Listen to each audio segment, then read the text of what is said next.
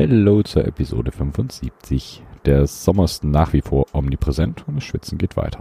Aber trotz Hitze werden wir euch diesen Mittwoch, also am 30.08. übermorgen, wieder eine CCH Late Night in die Ohren hämmern. Die Themenliste ist schon reichlich gefüllt und es wird ganz witzig.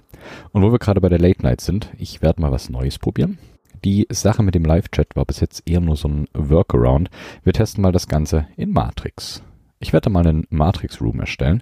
Wenn ihr die Episode hier hört, ist der Room bereits erstellt und da. Und dann könnt ihr und wir darüber kommunizieren während der Live-Show. Die Room-ID ist folgende. CCH Late Night /küber.space. Achtung, beim Küber ist eine 3 statt dem E. Aber den Link findet ihr auch auf clickclackhack.de und hier in den Shownotes.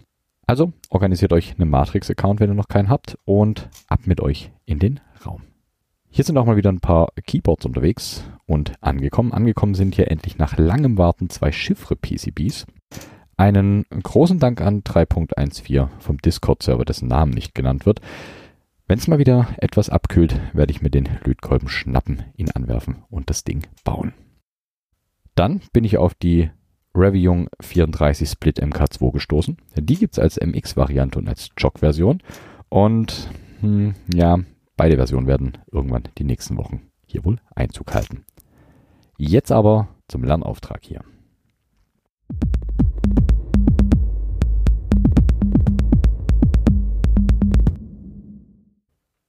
Heute gibt es was noch nie Dagewesenes im CCH.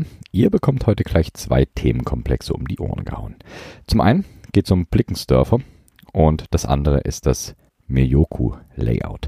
Das hat den einfachen Grund, dass beide Layouts unfassbar spannend sind, sie aber gar nicht so viel Content bieten, wie ich das gerne hätte. Ich will euch ja nicht hier mit 15 Minuten Episoden abspeisen. Deswegen packe ich diesmal diese 2 Layouts in eine Episode. Den Anfang macht das Blickensderfer. Ein paar von euch erinnern sich vielleicht noch an das Keyboard Jeopardy letztes Jahr. Da gab es die wunderbare Kategorie der Keyboard-Layouts. Da tauchte ein Layout auf, bei dem alle doch recht verwundert waren und ich würde mal sagen, davor hat das Layout keiner gekannt. Heute gibt es eine wunderbare, kompakte Episode über Diatensor, beziehungsweise das Diatensor-Layout, auch bekannt als Blinkensderfer, Scientific Keyboard oder kurz Blinkensderfer. Das Layout stammt noch aus einer Zeit, in der Keyboard mit Bindestrich geschrieben wurde.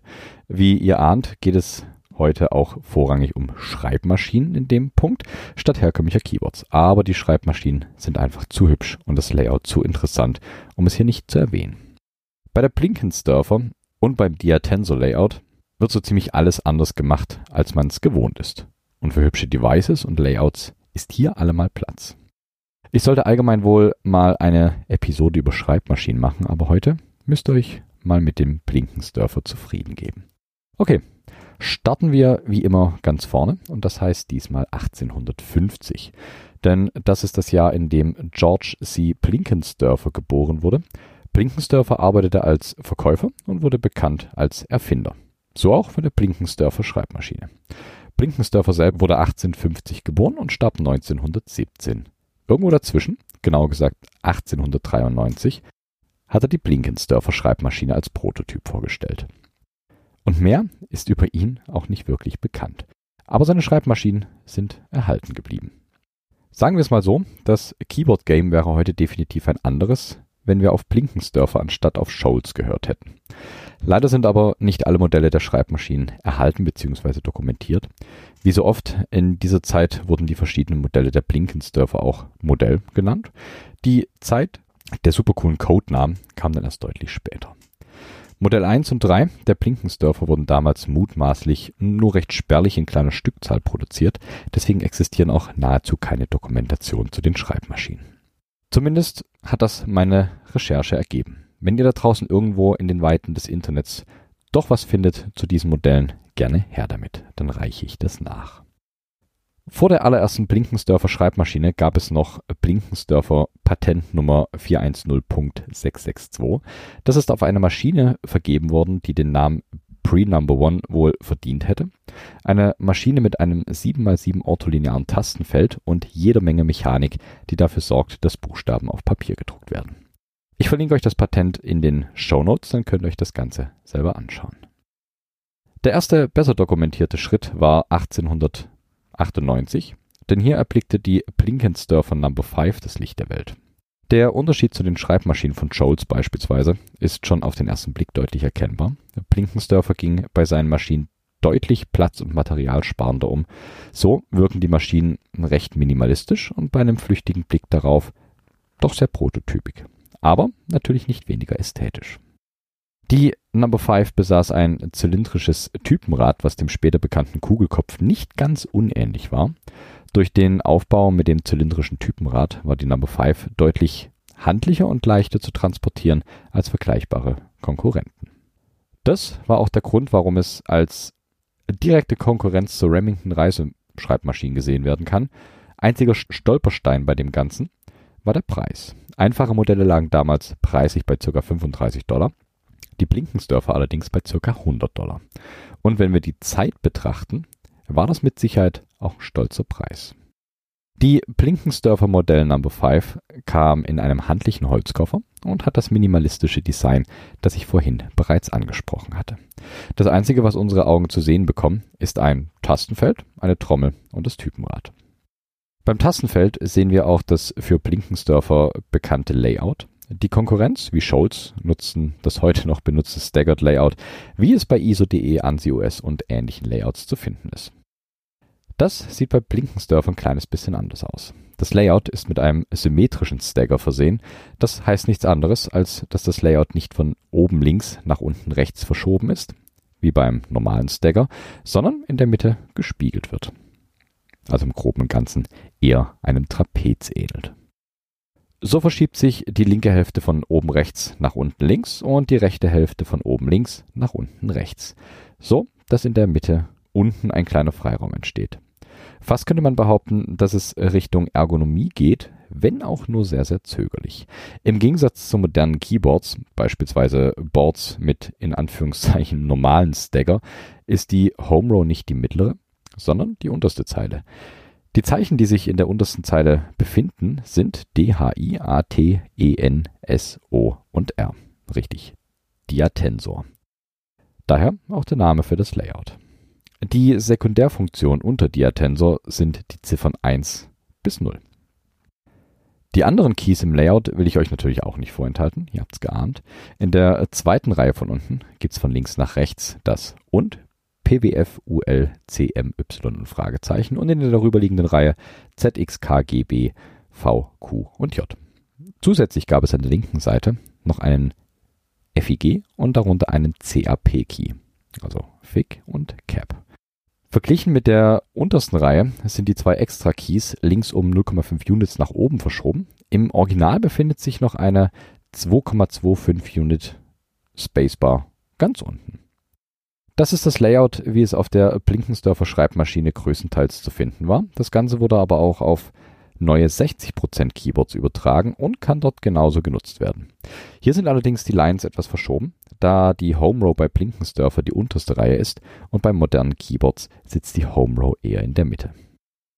So ist Diatensor hier in der mittleren Reihe. Die Reihe mit ZX, KGB, VQ und J wandert ganz nach unten und in der obersten Reihe findet sich PWF, UL, CM und Y. Der Rest, also Modifier, Space und Zahlenkeys, werden hier nicht weiter angerührt. Das Layout ist allerdings rein für den englischsprachigen Markt. Das Blickensderfer gibt es auch als deutsches Layout. Hier ist die Anordnung der Keys aber komplett anders. Das deutsche Blickensderfer Layout sieht in der untersten Reihe wie folgt aus: C, H, A, R, I, E, N, S, T, U mit den Ziffern als Sekundärbelegung. In der zweiten Reihe mit P, F, L, O, G, M, D, B. Und in der dritten Reihe X, Q, Z, V, W, K, J und Y. Es gab auch noch eine schwedische Variante von dem Ganzen, aber das erspare ich euch hier und packe euch das lieber mit in die Shownotes, dass ihr es selber anschauen könnt. Als kleine Sonderform sei noch erwähnt, dass es die Blickensderfer Schreibmaschine auch mit einem QWERTY-Layout gab. Hier lag der Fokus dann eher auf der hardwareseitigen Anordnung der Keys bzw. Tasten und nicht an der Anordnung der Zeichen. So ist da ein astreines QWERTY auf dem Symmetric Stagger Layout. Ich denke, das wird auch den netten Nebeneffekt gehabt haben, dass Kunden sich eher für die Maschinen entschieden, da der Umstieg nicht so schwer fällt wie bei einem kompletten Layoutwechsel. Ich werde hier mal grundsätzlich beim englischen Default bleiben, also dem Diatensor. Die Anordnung der Keys in der Reihenfolge Diatensor hat den einfachen Grund, dass diese Zeichen im Englischen am häufigsten verwendet wurden. Alle Zeichen, die in den Reihen darüber aufbauen, werden weniger genutzt und demnach auf die Finger verteilt. Wer aufmerksam zugehört hat, könnte ein kleines Déjà-vu bei der mittleren Reihe der Blinkensderfer gehabt haben. 1936 wurde ein Keyboard-Layout vorgestellt, das sich stark, zumindest an dieser Reihe, orientiert hat. 1936 brachte ein gewisser August Dvorak das gleichnamige Layout heraus.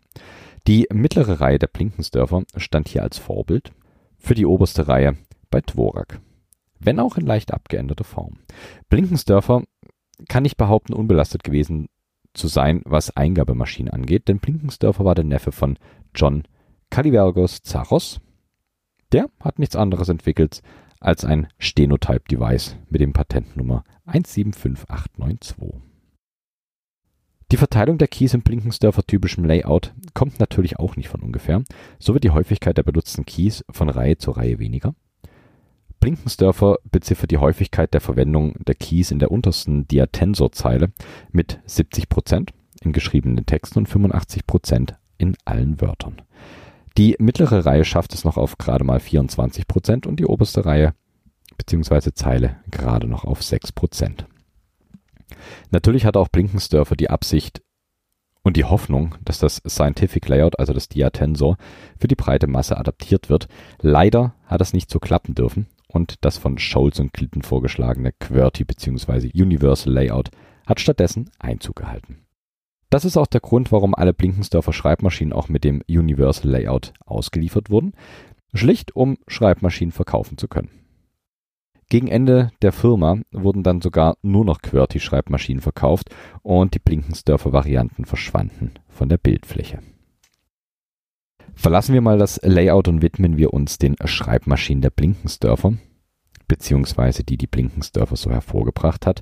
Ja, ich weiß, wir verlassen hier den Pfad der Keyboards schon sehr weit, aber ich finde, die Schreibmaschinen von Blinkensderfer haben einen wichtigen Platz in der Geschichte von Tastaturen und können genauso auch Inspiration sein für euch da draußen, wenn ihr mal ein neues Layout testen wollt oder vielleicht sogar ein Keyboard bauen wollt, was sich an der Blinkensderfer Maschine orientiert. Auch die Technik, die hier verbaut ist, ist ziemlich interessant, denn die hätte uns den heutigen anti-ergonomischen Stacker definitiv ersparen können. Okay, wir waren bei der Number 5 stehen geblieben. Wenn ihr an Schreibmaschinen denkt, habt ihr höchstwahrscheinlich die Modelle im Kopf, die bei Tastendruck einen Hebel bzw. einen Typenhebel nach vorne auf das Farbband klappen lassen und dadurch den Buchstaben oder die Zahl auf das Blatt Papier dahinter drucken. Eben die Maschinen, die das QWERTY-Layout zu verschulden haben. Hier würden sich nämlich die Typenhebel verkeilen, wenn das Layout nicht QWERTY wäre. Vielleicht habt ihr als Kind mal völlig wild auf einer Schreibmaschine herumgehackt und den Effekt gesehen. Mir ging es auf jeden Fall so.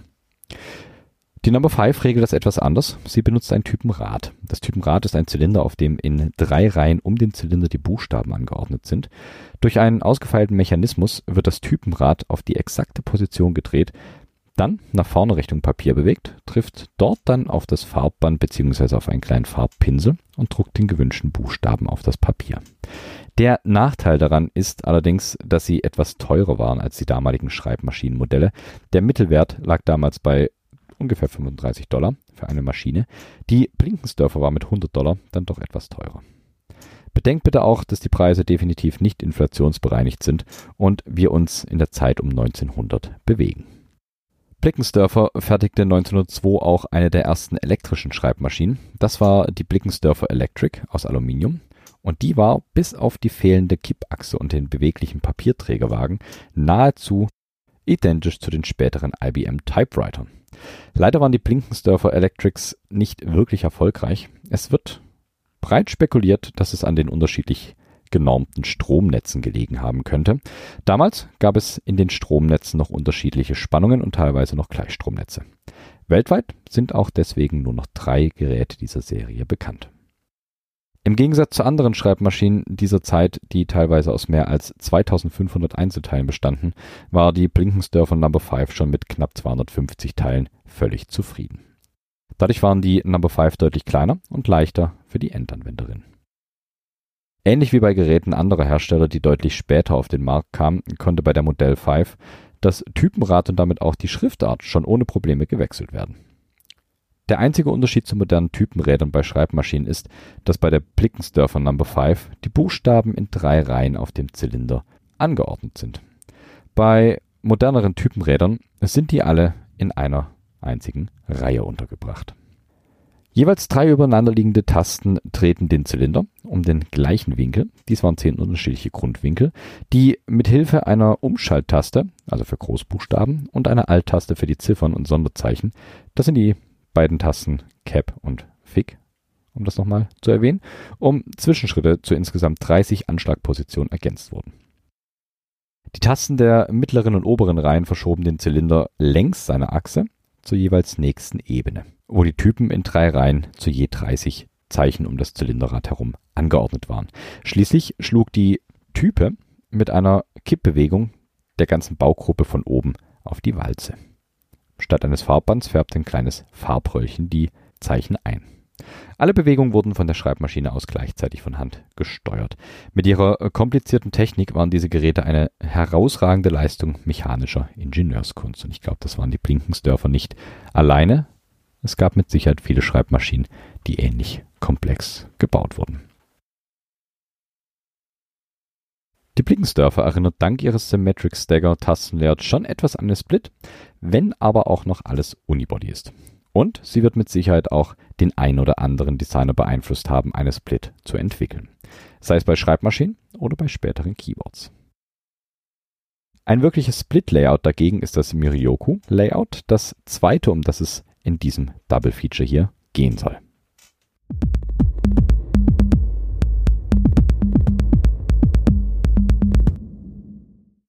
Ich hatte Miryoku anfangs gar nicht auf dem Schirm und bin nur durch Zufall drüber gestolpert.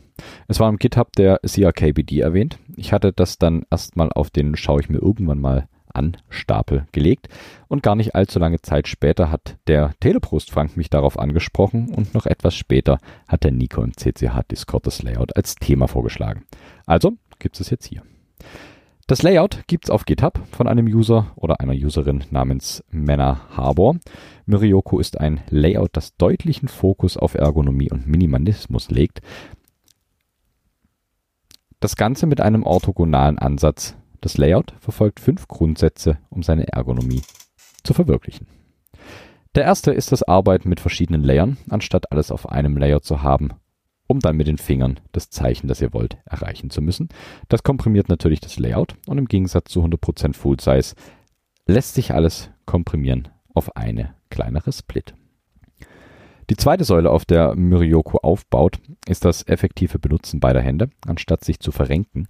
Die Keys werden so angeordnet, dass sie in organischer Bewegung der Hände erreicht werden können.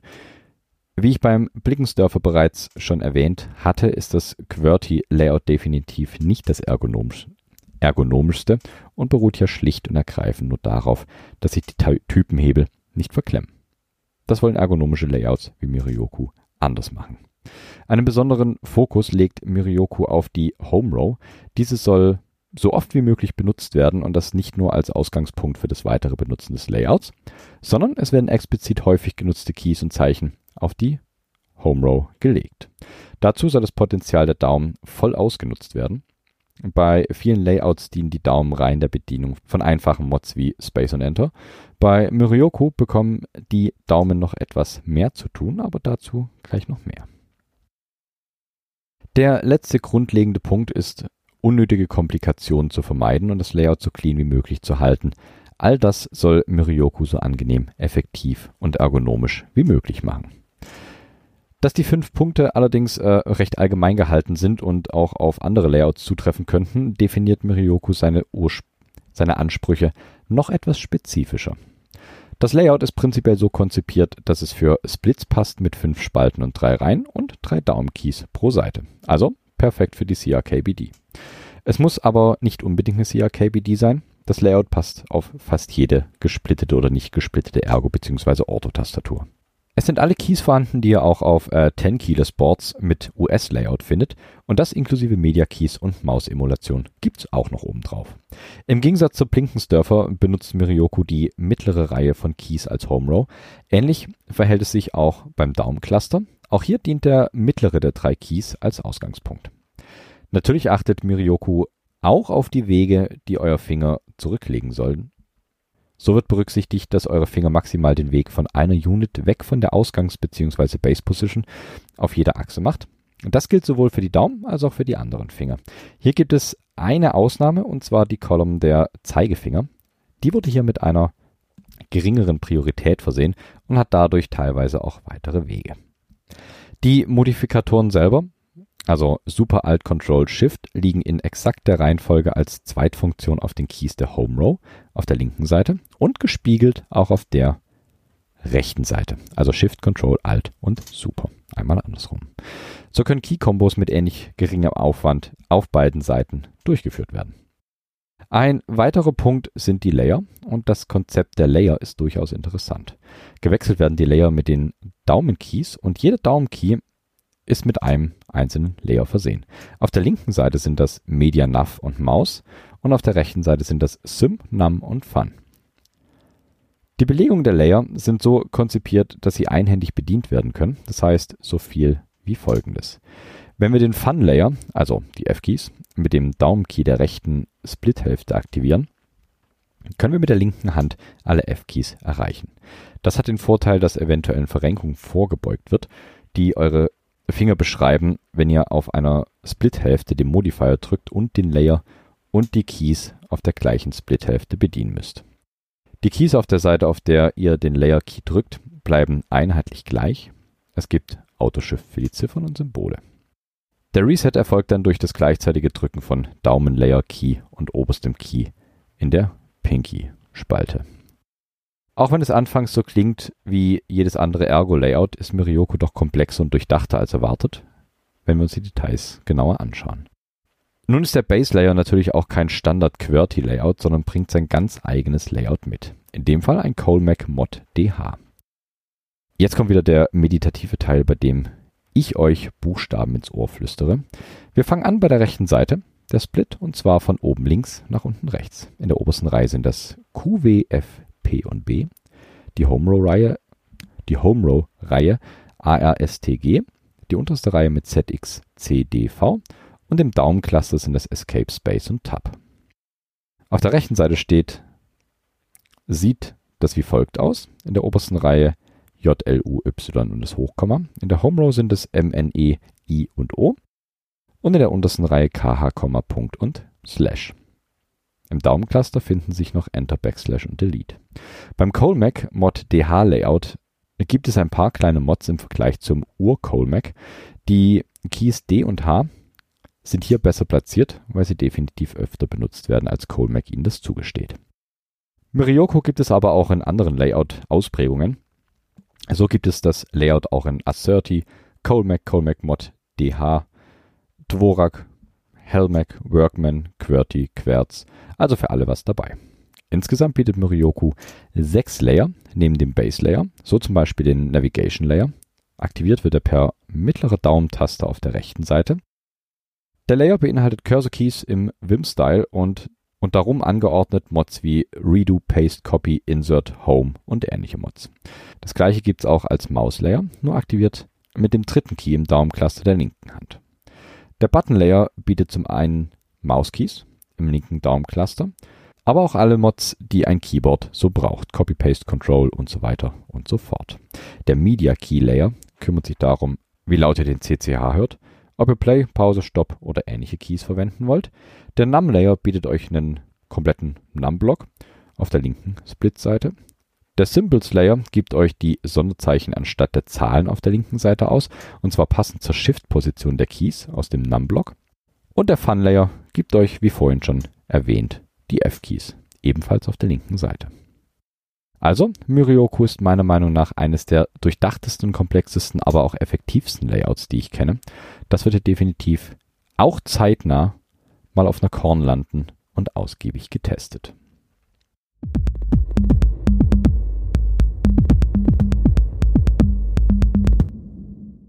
Das waren zwei kleine, aber nicht weniger wichtige Teile des Riesenpuzzle namens mechanische Keywords. Okay, das ist ganz schön esoterisch. Zum Schluss noch das Übliche. Schreibt mir, ich freue mich über Post, oder schickt Feedback. Entweder per Mail, im CCH Discord oder irgendwo anders, wo ihr mich findet. Alle Kontaktmöglichkeiten gibt es hier in den Shownotes oder auf clickclackhack.de. Musik gibt es natürlich auch. Diesmal gibt es für euch den wunderbaren Svenboard mit Bouncy Bummelbahn. So, Schluss jetzt. Vielen Dank fürs Zuhören und bis zum nächsten Mal. Macht's gut.